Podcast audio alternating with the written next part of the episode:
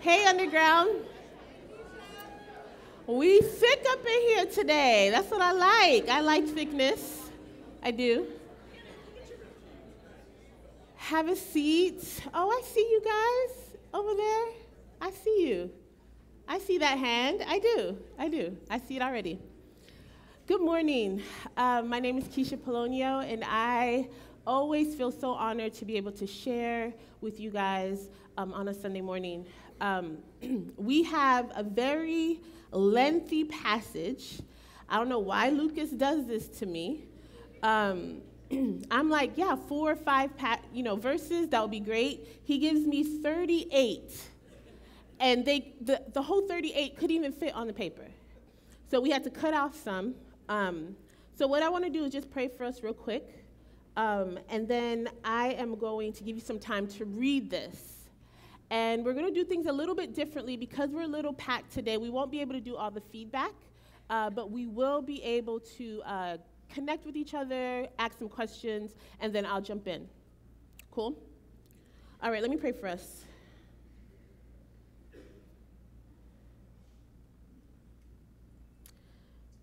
Jesus, I am so glad that you rose with all power and all authority.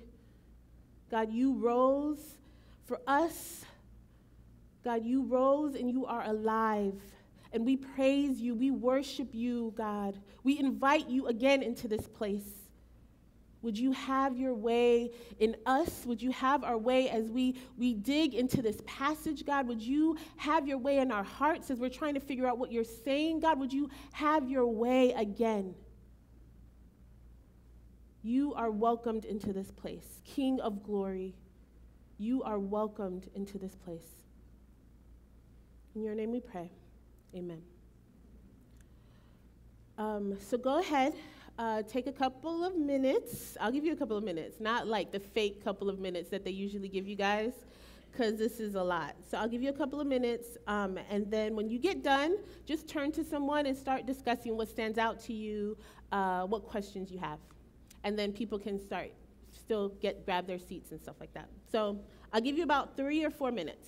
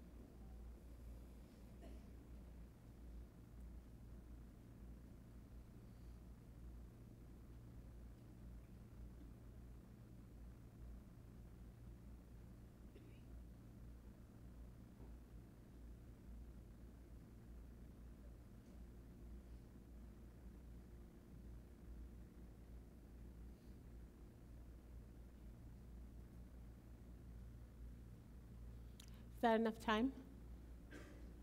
Okay. Two more minutes. One and a half more minutes. 90 seconds.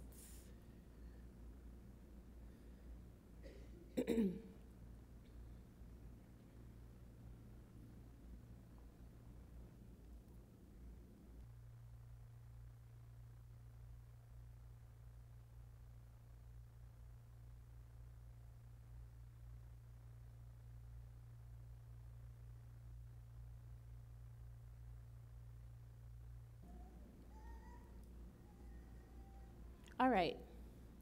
Take the next couple of minutes and just turn to someone next to you, maybe groups of two or three, and just discuss what stands out to you. Uh, what questions do you have? What things kind of like rise up in you as you start reading this passage?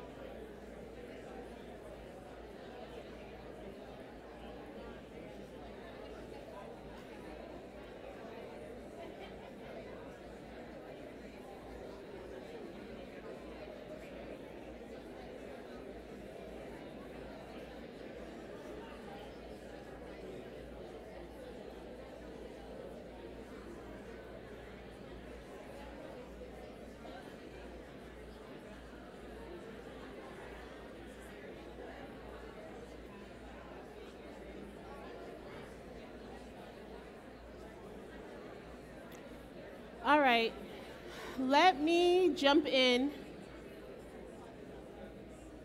You guys seem really talkative today, and I really wish I was able to hear some of your feedback, to be able to hear some of the questions that came up in your discussion.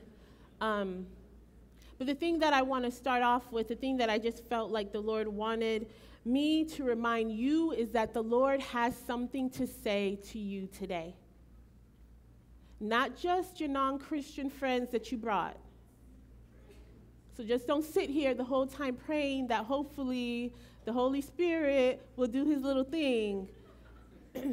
because the Lord has something for each and every one of us today, including myself. Because this has been the hardest passage I've ever had to write. On Tuesday, I was diagnosed with vertigo. And so, I mean, literally, I got up Tuesday and I was like gangster leaning to the right. and so I still feel it a little bit. So if you see me kind of look like, whoa, it's because I feel dizzy. And I'm, I'm distracted by that on Tuesday, but I'm like, you know, the Lord is faithful. He rose.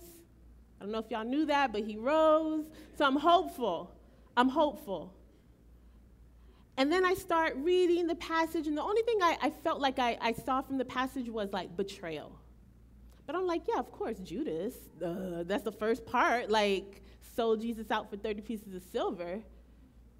But what else? Lord, what else are you saying? I could not hear anything. And it was like my own body was betraying me. I couldn't even type because every time I would look up and look down, I would feel dizzy. Just like, just like just now. Every time I would look up and look down, I would get dizzy. Every time. My, my mind just felt foggy and I couldn't hear anything. I, I couldn't write two sentences without second guessing, like, did that make sense? Am I making sense? And I would, would try to listen. Okay, Lord, what do you want to say to us? I am willing, I'm open, I, I'm fasting. I'm not fasting. I put on worship music. I, I, I have silence. I'm on my knees praying. I'm on my bed praying. I'm on my I'm standing praying. I'm like, Lord, say something. Anything. Have you ever felt like that where you where you are desperate to hear a word? But you can't hear anything. And, and I was reminded by my friend Melissa yesterday that it was Saturday. It was a day that I wondered if the disciples felt the same way after Jesus was crucified on the cross. I wonder if they felt disoriented. I wonder if they felt dizzy. I wonder if they were like, Lord, where are you? We can't hear you. We can't hear a thing. It is dark. The, the ground is quaking. Where are you, Lord? So I stood up I, I, I stayed up all night. I had two and a half hours of sleep. Because I'm like, Lord, you have something to say, right? You're not, you really not going to let me go up there and not have nothing to say. And I, I debated. You could ask Lucas, because I, I was texting him at like 10 o'clock, like, still, it's 10.30, still, Lucas, help me, please. Do you want to do this? Are you sure? Did the Lord give you a word, maybe?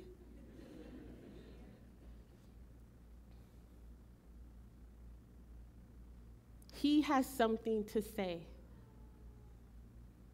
He has something to say. And, and I just want us to enter into this, this, this passage, this time together. Not me up here uh, presenting, but us together journeying through this passage. Because the only thing I heard the only thing that I know to be true is that the Lord said, start at the table. What happened at the table? Start there. So, before we could celebrate that Jesus was risen from the dead, and before we can talk about him being crucified on the cross, and before we can, we can talk about the ways that um, he, he journeyed through Gethsemane and his prayers and, and, and the deceits, before we could talk about any of that, we have to talk about what went down at the Last Supper. And in our passage you guys already read, Jesus is at the table with his crew, with his friends, with his ride or dies. My husband hates when I say that, so I just say it every, every often I get just to. but I mean, that's what they were. They had shared the last three years of life together. They had seen miracles and healings. They had learned stuff. They had grown in so many ways. And now they sit with Jesus, their teacher, their friend, the Savior of the world, as they celebrate Passover. And this meal, this, this Passover meal, was to remember to remember the ways that God had delivered the Israelites from Egypt. But it was also to remember that God was going to send a Messiah, not to just save the Israelites this time, but to save the entire world.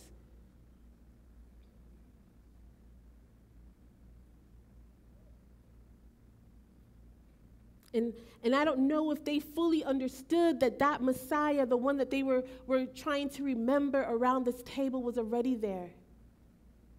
He had already come, and now he was about to partake in his last meal. He was coming to take part, partake in a, a, meal with the world that was about to betray him. And we think about the resurrection, and guys, there is no resurrection without the cross. And there is no need for the cross if there is no betrayal. So we have to start with betrayal. Because that's where our story begins. It begins in the beginning when God made the heavens and the earth. And you guys know my jam is Genesis. I love it. But He starts with creating the world and then He created Adam. And He's like, Yep, mm-hmm, I did good. Let me, let me pull you to the side real quick, Adam, real quick. You're free to do whatever you want in this land, but that tree right there, that tree of knowledge between good and evil, don't eat from that.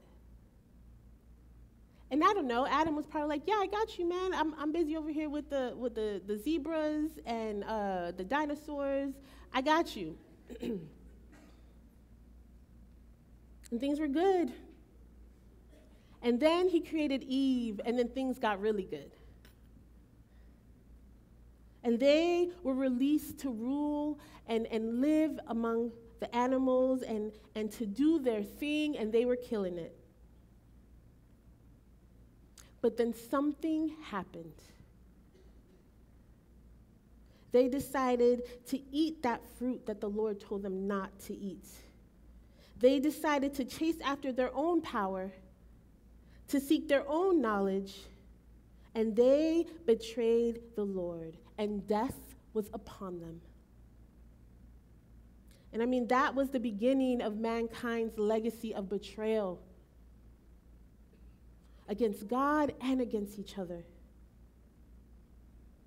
And this, this story of betrayal just brings us back to the table where Jesus is with his most trusted friends, his 12. And he was eager to eat this meal with them, to be filled with food and wine. But it ends in betrayal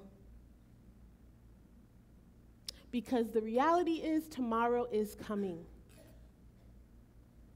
And for Jesus, tomorrow meant that his bloody body was going to be hanging from a cross, and that that body was going to be placed in a tomb because of the betrayal of those people around that table. Jesus invites betrayers to sit at his table. And, and I just don't mean Judas. I mean the other 11, and I mean you and me. He invites all of us to sit at his table. Because Jesus already knows our hearts and the death that betrayal brings into our lives. So he invites us knowing that he would have to die. He invites us to sit knowing that our hearts will betray.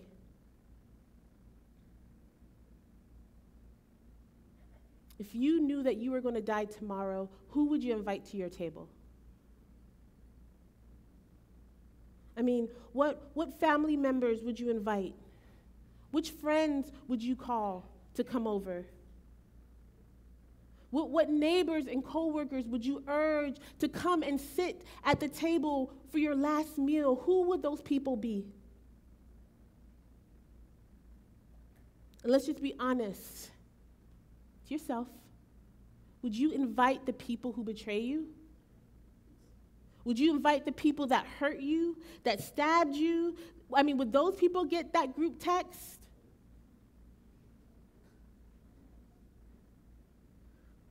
I don't know about you. I heard a couple of people saying no, and I'm with you. Because I wouldn't invite those people to celebrate my last day. I mean, for sure, for sure. I, I know one person that I know for sure would not get an invite, and that is my middle school ex best friend, Tanya. I had to put X in there. I mean, I, I grew up in Long Beach, California until I was 13 years old, and we would have to catch a city bus that they called the special to get to our school because there were no school buses that came into my neighborhood. And me and my friend Tanya and Monica, we were inseparable. I was the shy one. I kind of flew under the radar, but we together was everything. We would catch the bus together every day, and the bus would be packed, of course, because it's a bus for everybody, and then all these middle schoolers that were going to Jefferson Middle High. And we would squeeze ourselves into this bus and somehow be able to communicate to each other um, as we stood up through our head nods and our eye rolls and our hand movements. We, we knew how, each other, we knew how to communicate with each other, even if we weren't using words. I knew their lives, I knew their stories, I knew their dreams, and I knew their nightmares, and they knew mine. And we would go to middle school, and we, we had all different classes. But lunch, we came back together. So, literally, I mean, middle school is about scantrons and number two pencils and, I don't know, getting grades. My son is here, getting grades uh, that are high, learning stuff, but it was also about our sisterhood. It was about um, the, the craziness that middle school was. And we knew that. So we would like literally hold our breaths until lunchtime and we would go to our table. Because we had a table. Because they were kind of cooler than me. So I kind of like swooped in with them. So they were able to get their own table, so I had my own table too. And around this table, we would share answers to homework. And we would eat each other's lunches. And we would talk about boys. Now, I had, I, I didn't have many boys to talk about because I don't know if I had like the do not disturb face. So a lot of boys didn't want to talk to me. except for Mikey. He was the first boy to show some interest, and they went crazy. So did I. He didn't go to our school, he lived in our neighborhood. And so every day they would come and they would just be like, okay, so what's the new update? What's happening? Because they found out that Mikey wanted to talk to me. That's, how, that's what we said back then. I don't know what you guys said, but we, we were talking. And that talking literally meant sitting on my step, not talking. Just like, so, yeah. You want some sunflower seeds? Yeah. Okay. But we were talking, and that was a big deal. And so every day, there was updates. Every day we would share life around this table. And I remember one day in my eighth grade middle school history class, I saw my friend Monica outside of my door. It was probably, we had like about 20 minutes left until lunchtime. And she was outside, like,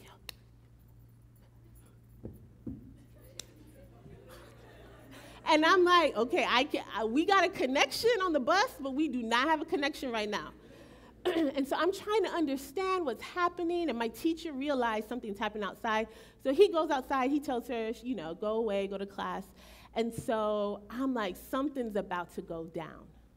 Something's about to go down. So as soon as that bell rang, I ran to the table, and she was standing there with another friend. And before I could even get to the table to ask what happened, she said, Tanya is dating Mikey.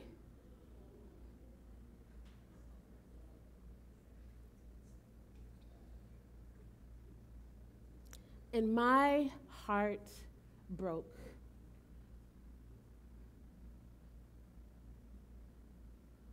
That was the first time that I, I felt the sting of betrayal. And I felt sorrow and I felt agony. I felt frustration. I didn't fight, but I wanted to fight. I wanted to fight her. I wanted to fight him. I wanted to cry. I wanted, I wanted to yell all at the same time.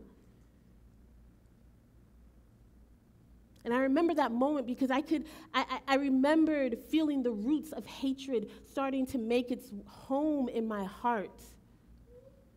Do you know what that feels like? I could feel myself begin to unravel, guys, and it was ugly because I wanted vengeance. I wanted her to hurt as much as I was hurting in that moment. And this is what betrayal does to us, right? It like shatters and it breaks and it wrecks and it dismantles our worlds around us and our hearts. And it doesn't matter how big or how small, how old you were or how young you were, it stays the same. Betrayal seeks to destroy and bring death. And I wish I could say that that was the first and the last time that I experienced betrayal, but it wasn't. I've had close friends turn on me, start spreading rumors about me.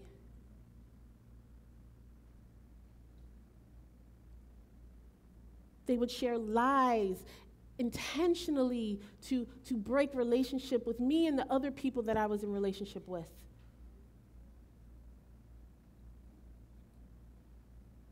I've, I've been a part of teams at, in, in workplaces where they were intentionally trying to get me fired. Has that ever happened to you? Intentionally undermining everything I did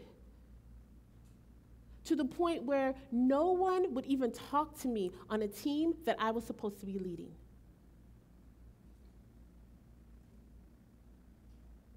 And I'll just be honest with you. Every time I face betrayal, I build a wall. And, and these walls have become fortresses in my life to help protect me, to help, to help keep hurt out and deceit out. And these walls, they grow thick.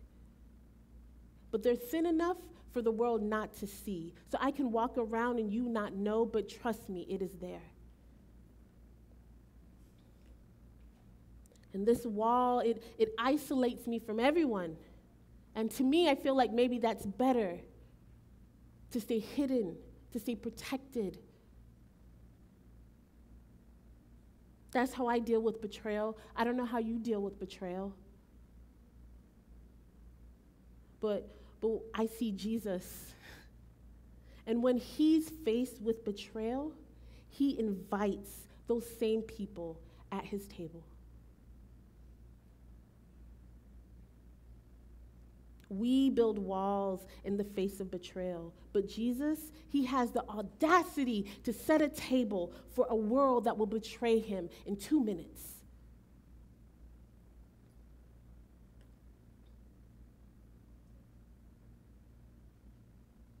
And he sees me and he's calling out to me from the outside of my walls because I have not just isolated myself to protect myself, but I've also isolated myself from him. And he knows that. And he tears down my walls and he says, No, no, no, let's set a table. And you, Keisha, come and sit. And he tells me that, and he fills this table with other people who are, who are hurt from betrayal, but who also betray. Because I'm not exempt from betrayal. I've done my dirt. I've hurt people time and time again. And I've seen their walls be built up because of the pain that I've inflicted on them.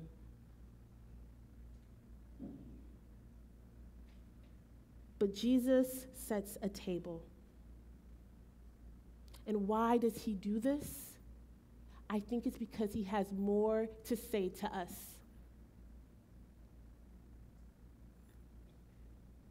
He has more to say.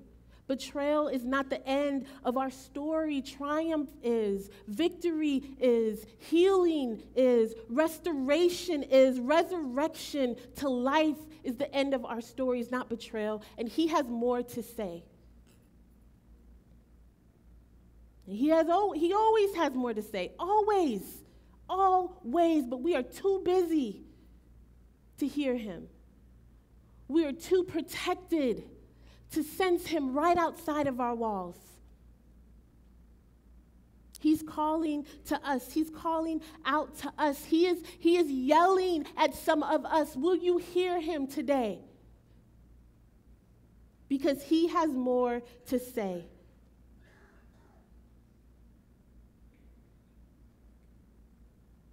Even in the midst of betrayal, he has more to say. And I'll be honest, when I, when I read this story and this passage, and even when we think about Easter, when we think about betrayal, we think of one person. Who's that? Judas, the betrayer. One person we think about. I mean, but the reality is, we are like Judas. We break trust and violate values we hold dear to us for a temporary sense of power or joy or satisfaction. We do it all the time. We betray to have our own way. I don't know if that's good or not. That came like around 2 o'clock in the morning. And I just thought, I'm going to put that in there. We betray to have our own way. I like that. but, but we betray to get the things that we want, right? Like Judas had an issue with money. We know that. I think in John uh, 12, it talks about him being the keeper of the purse and him being able to, to kind of go in there and help himself. So when he was offered 30 pieces of silver to sell Jesus out, he did it. Because he loved money more than he loved Jesus. And maybe some of you in this room today, maybe you love something more than you love Jesus. You don't even think you love Jesus because you love these other things so much more. And so you live for the things that you desire that make you happy. You don't worry who you hurt, who you sell out. And I want to tell you that you have a seat at the table too.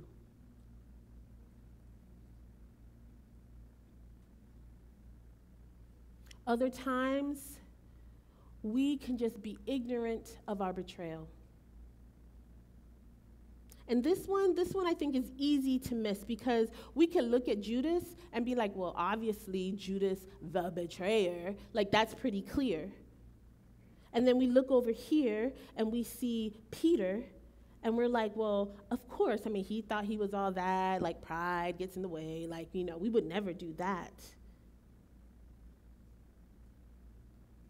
But if the best of us and the worst of us betray Jesus, where does that put you?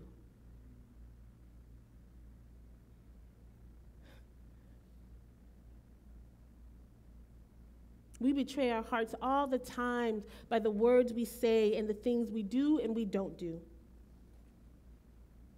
This is the problem of intention because we have the intentions of doing something, but we don't.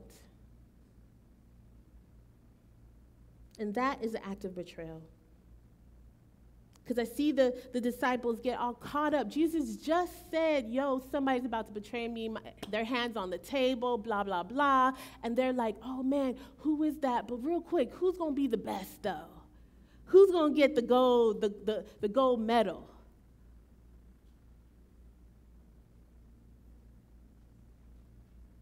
They talk about being the greatest while the greatest was in the room.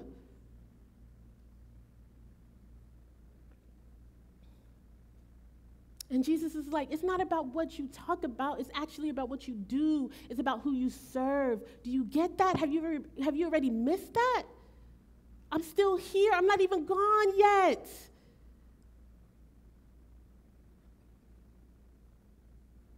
I mean, and at times, maybe some of us, we can be like those disciples. We get caught up in those discussions and important matters, and we talk a good game, and we say a lot of stuff on social media.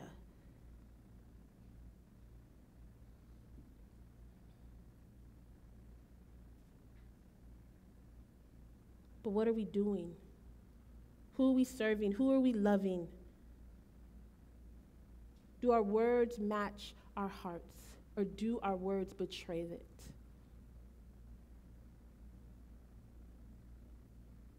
And I want to say to you, too, you have a seat at the table.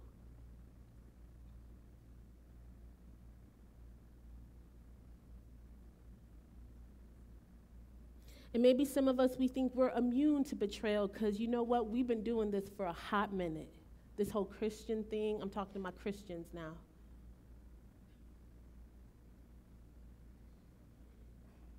Especially some of us who have like grown up in the church and we've been doing this for a long time and and we think, you know what, we're mature. That that struggle, those are for the people that are just coming to know Jesus. Who haven't fully surrendered their lives yet. But we'll walk with them, we'll disciple them.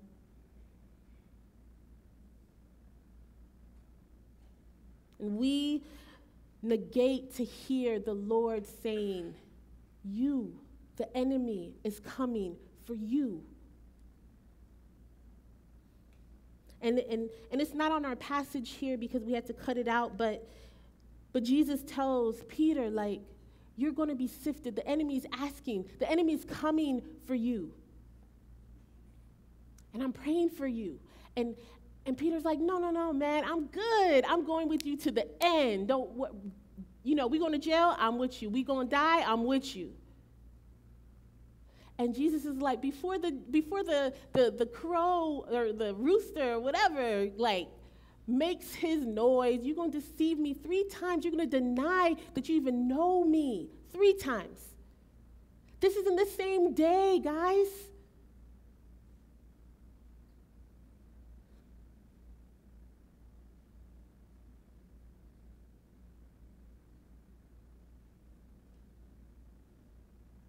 Jesus says, The enemy is coming for you. But I pray for you that you would be strengthened. Why? Because I need you to come back and strengthen the rest of them.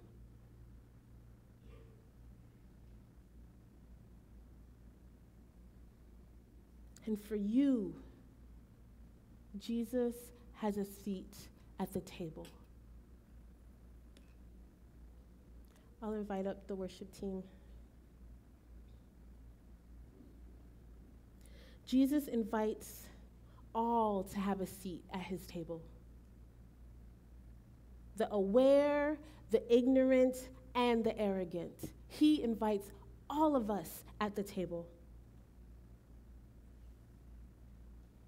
Mm. And when we come, he, he wants us to remember him he comes so we can know Him, so we can be face to face with Him. Here, He invites us to follow Him, to die so that He can be risen again and so that we can be risen again in Him.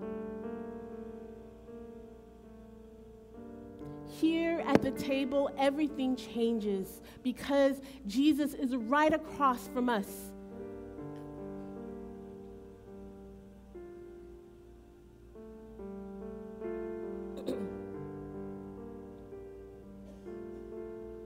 And when He's in our face, when we come face to face with Jesus, everything changes. Everything always changes when Jesus comes in the room. Everything always changes when He comes and sits at your table.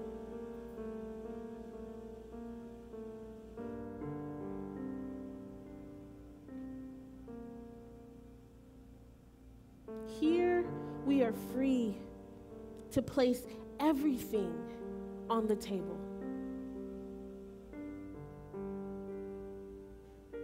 Our pains, our failures, our betrayals, our hatred, our walls, our abuse, our addiction, our mess ups, everything, everything is free to come on his table.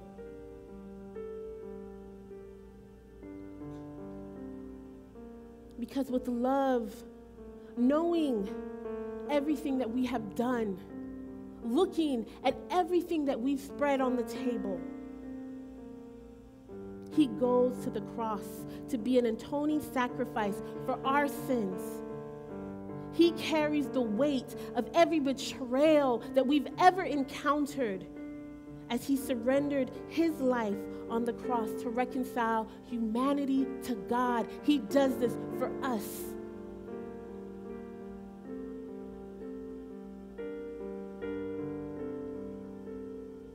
What I realized this morning at 8:30 when I finally finished this is that I don't have anything amazing to tell you. The only thing that I felt like I needed to remind you is that you are welcomed at his table.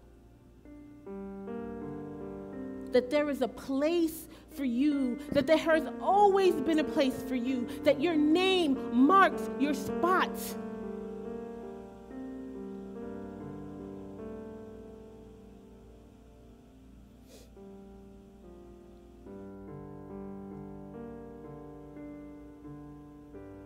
So, will you come?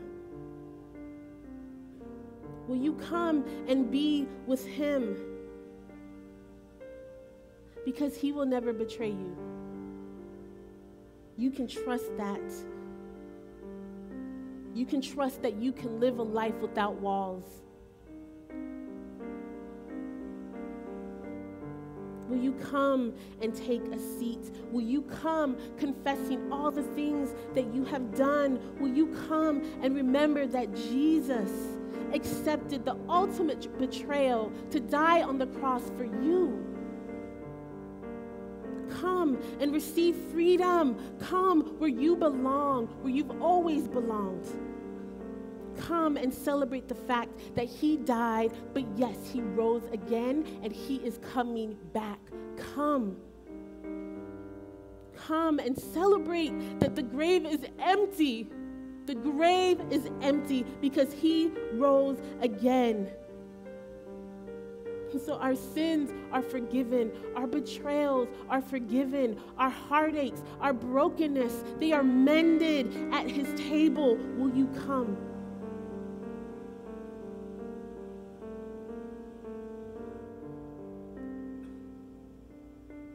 In a moment, I am going to invite everybody to respond to Jesus.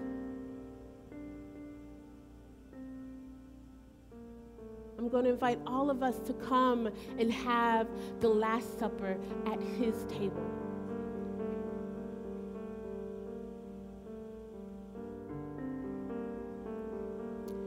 Will you guys bow your heads with me?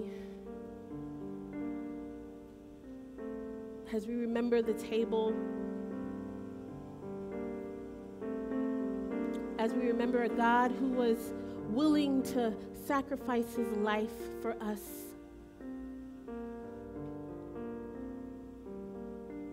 And I, I just want to take a moment right now to let you know that he is here.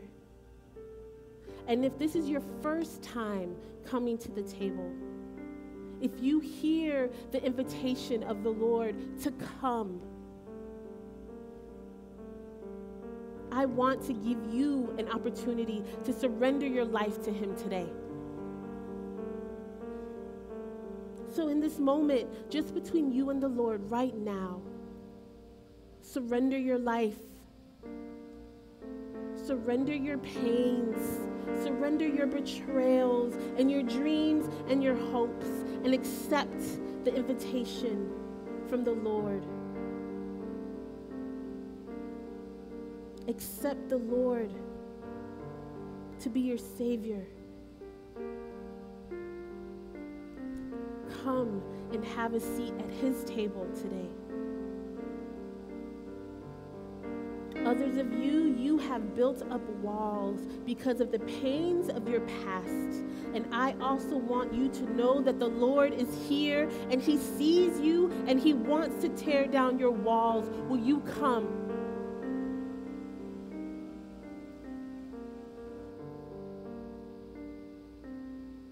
And lastly, I want to talk to the Peters in the rooms. I want to invite you to come and be strengthened. so that you can go back into the places that the Lord has called you to. Come and be strengthened so you can go and strengthen the world around you.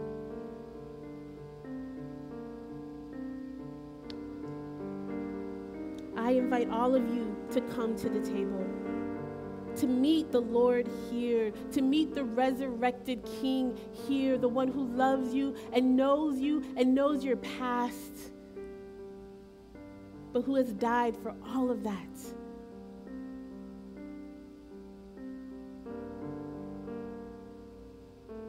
He died for all of that to give you life.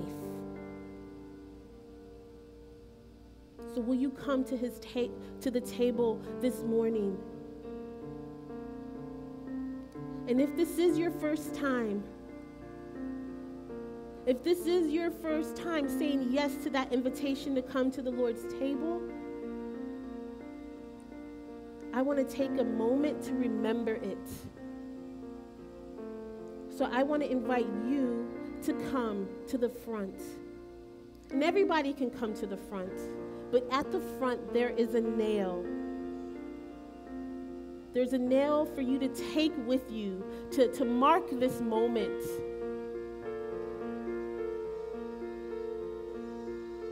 To mark this moment that, that you surrendered your life, your, your betrayals, that you nailed it on the cross, and that you are forgiven. So as you dip your bread and as you you take the wine, would you also pick up a nail? And let that be a reminder of this day, of this Easter morning.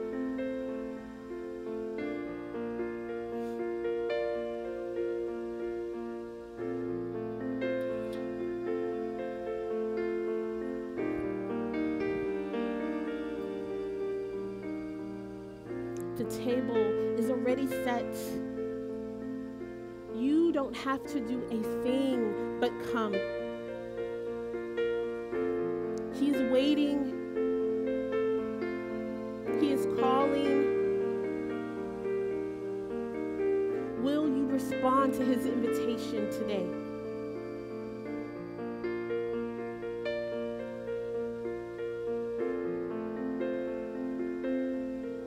The Lord Jesus, on the night that he was betrayed, he took bread. Then, after giving thanks, he broke it and said, This is my body which is given for you. Do this in remembrance of me.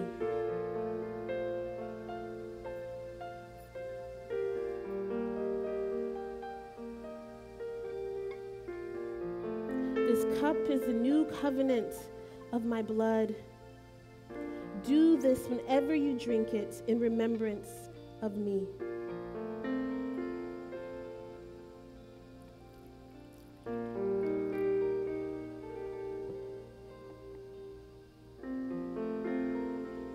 Whenever you eat this bread and drink this cup, you proclaim the Lord's death until he comes.